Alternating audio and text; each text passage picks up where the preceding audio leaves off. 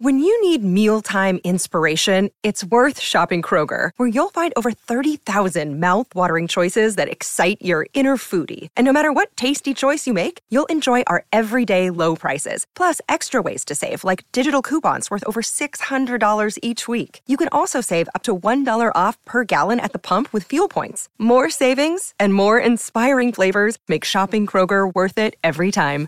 Kroger, fresh for everyone. Fuel restrictions apply. Another day is here, and you're ready for it. What to wear? Check. Breakfast, lunch, and dinner? Check. Planning for what's next and how to save for it? That's where Bank of America can help. For your financial to dos, Bank of America has experts ready to help get you closer to your goals. Get started at one of our local financial centers or 24-7 in our mobile banking app. Find a location near you at bankofamerica.com slash talk to us. What would you like the power to do? Mobile banking requires downloading the app and is only available for select devices. Message and data rates may apply. Bank of America and a member FDIC. La musica oggi è più ascoltata che mai. È presente, ma è musica d'assenza per lo più. Quella che puoi trovare facilmente, quindi le classifiche, il top rated, il cosiddetto algoritmo.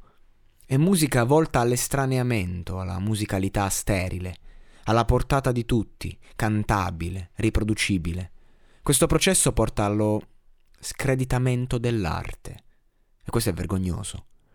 Ad un livello di abbassamento di qualità, e non solo musicale, ma anche emotiva. Certe emozioni, certe corde dell'animo umano, che sono nel profondo, hanno perso il senso di prospettiva. Non basta essere sott'acqua per vivere l'ecosistema marittimo, ma paradossalmente viene percepito così perché oggi il mondo dell'arte che viene mostrato è in superficie. È tutto visibile, capibile. Se non sei comprensibile, fai parte solo della cerchia degli incompresi. Sei fuori dal coro, dal gioco. È così che ci rimette è la poesia. Fare di una parola un verso è pericoloso per l'artista, perché egli è umano e soffre la società. Mozart capiva di essere Mozart, ma non se ne rendeva conto. Quanti artisti oggi, se cerchi la loro arte, ti imbatti prima nelle loro azioni? Viene prima il pittore del quadro. Ma che cos'ha un uomo di più di quello che è riuscito a riversare su una tela? Vivere un'emozione comune.